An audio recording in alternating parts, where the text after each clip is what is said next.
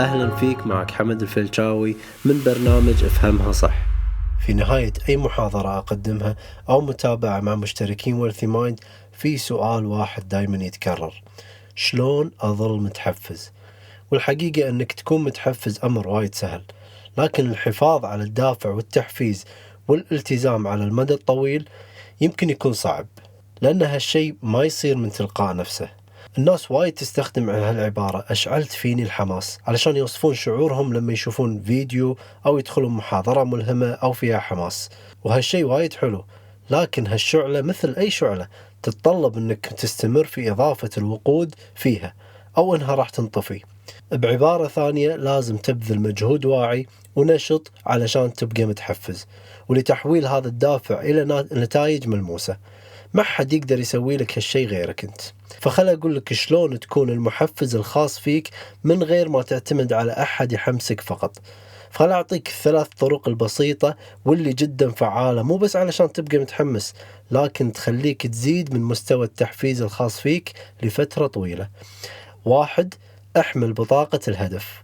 هل عندك بطاقة هدف؟ إذا ما كان عندك وحدة أبيك تضغط على الرابط تحت وتاخذ لك وحدة. وأبيك تكتب فيها هدفك الحالي.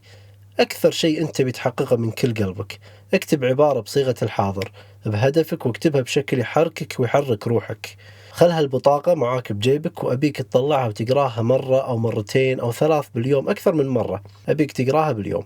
أنا أسوي هالشيء من سنوات ودائما أحط أهداف ونتيجة هالشيء ما مر علي يوم ما كان مليان بالتحفيز والشعور القوي بالهدف.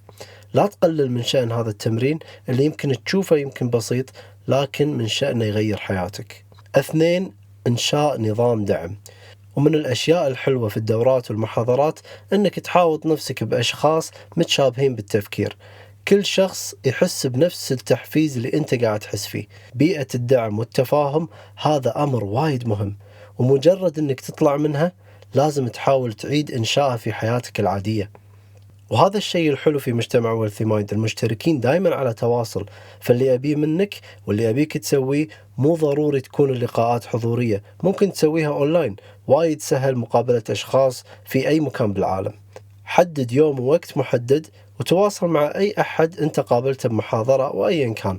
التواصل ومناقشة التحديات اللي تواجهك ومشاركة إنجازاتك وتذكير بعضكم بأهدافكم وأحلامكم وإمكانياتكم اللامحدودة راح يسوي لك نقلة ما تتخيلها. يمكن تشاركين زوجك زوجتك أو صديقك أو زميل تثق فيه. اشرح لهم دوافعك شاركهم أهدافك شارك بأي مواد أو أفكار كانت جزء من إلهامك. ثلاثة مواجهة التحديات والظروف. لما تكون وسط تجربة محفزة يكون عقلك مليان بالإيجابية والإمكانيات. ومع هذا في اللحظة اللي تنتهي فيها هذه التجربة شنو راح يصير؟ ممكن يدخل عليك الإحباط والتحديات والعقبات القديمة. كل الأفكار اللي تقول لك بطريقة أو بأخرى أنك ما تقدر تسويها. والأمر متروك لك لمواجهة هذه التحديات ومحاربتها. ولحسن الحظ في كثير من الإمدادات غير المحدودة من الأدوات لمساعدتك أنك تسوي هذا الشيء.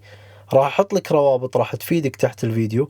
إذا كنت تبي صدق تظل متحمس لا تسوي فقط واحد أو اثنين من هذه الأشياء.